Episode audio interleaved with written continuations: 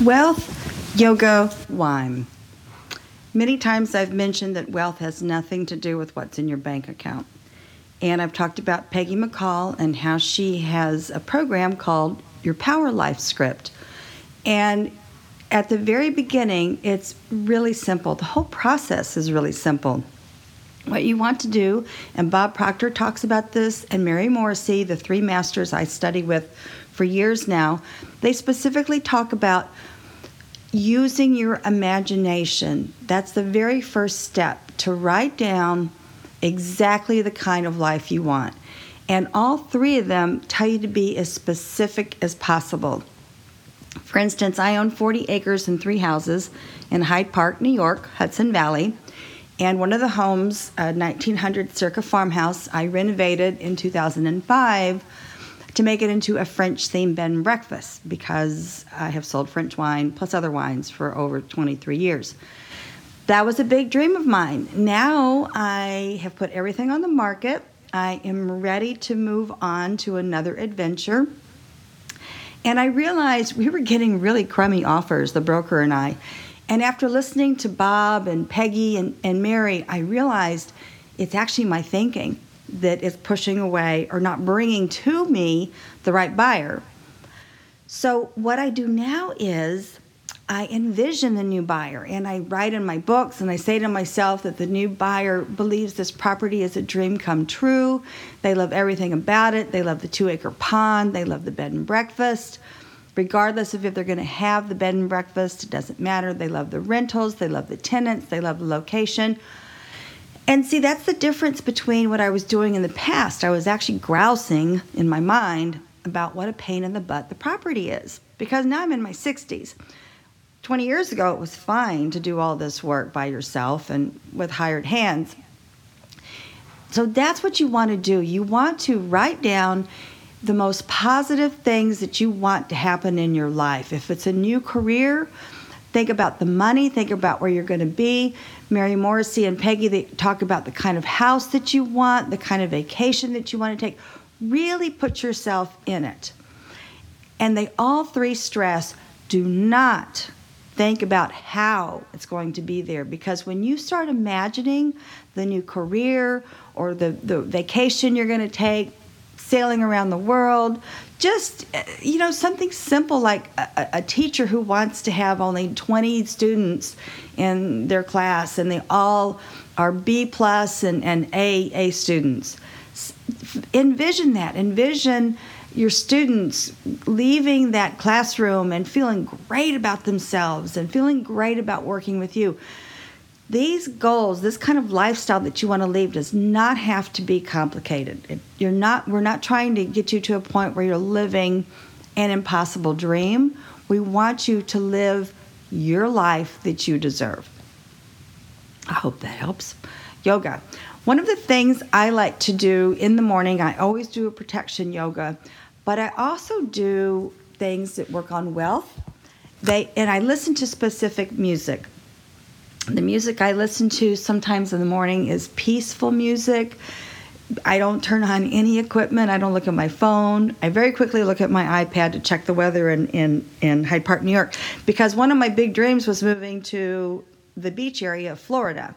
That was easy to do. I did that on my own. It was quick. I just decided I had to leave New York.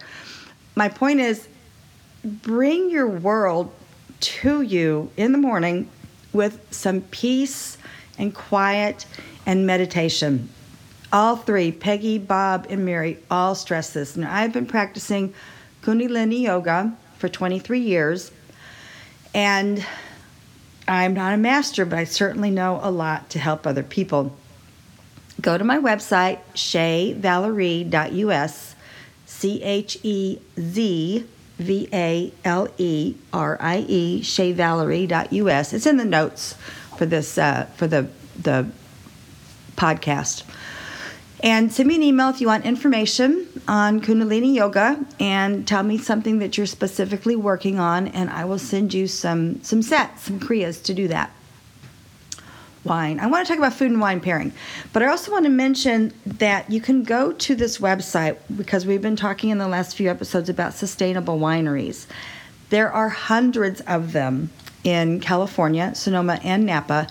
And I suggest you go to the website sustainablewineries.com and you'll find this huge list. Just to name a few, I was I was shocked. There must be 300. It has changed dramatically in California. I'm such a snob because I researched uh, French wine so much. Alexander Valley Vineyards, Arroyo Seco, Beaulieu, Beringer, Bogle, Clos du Bois. There are just amazing sustainable wineries out there. So go to that website, do a little research, and you'll find quite a few sustainable wineries. I was raised in Texas. We're going to talk about food and wine pairing. I was raised in Texas, and I like everything spicy. I even put a little uh, jalapeno powder in my coffee in the morning. It's a, it's a bad addiction. When you are buying wines for dinner or for lunch or for a party, you must think about the food. Quit worrying about these silly ratings. I wish they would get rid of them. They they do no one any good. Because I have sold wines that had really bad ratings and they were delicious wines. Maybe not really bad ratings, but they were in the low 70s. They were French wines. You want to have, for instance, Sauvignon Blanc. Sauvignon Blanc has a citrus citrusy flavor, and it does depend where it comes from because they can also have a mineral flavor, which means um, I know this sounds strange, but it tastes a little bit like stones or some kind of herb, eucalyptus, or even oregano. So you have a minerality in some Sauvignon Blancs, but overall it's going to taste like either lemon or lime or grapefruit. And because of that, you want to think of the food that you're preparing that you're going to have lemon, lime, or else some grapefruit. One of my favorite pairings is Bordeaux Blanc from France and guacamole because you put lemon or lime in guacamole. That's how you want to think about your food preparation. Sauvignon Blanc will go with any kind of seafood and any kind of fish. It will also go with a nice roasted chicken that has some dill in it.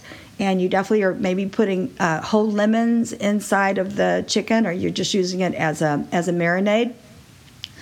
That's what you want to think of. You want to learn wines that have certain profile, flavor profiles, and then the food that you're going to prepare. And that's how you do food and wine pairing. In the next episode, we'll go over that in more detail food and wine pairing tips and techniques. And in the meantime, really think about the kind of lifestyle you want. Think big because if you just think, well, I want to get a new job in the same industry, you know, make a little more money, Sure, sure, sure. That's a good way to start. But I want you to push the envelope. I really want you to take some risks and think outside the box. All right? That's that Power Life script that Peggy does. And yoga, please reach out to my website. Again, chezvalerie.us. Send me some queries about something you're working on, and I will send you Kriyas that will help you. Valerie Hale, I look forward to our next episode.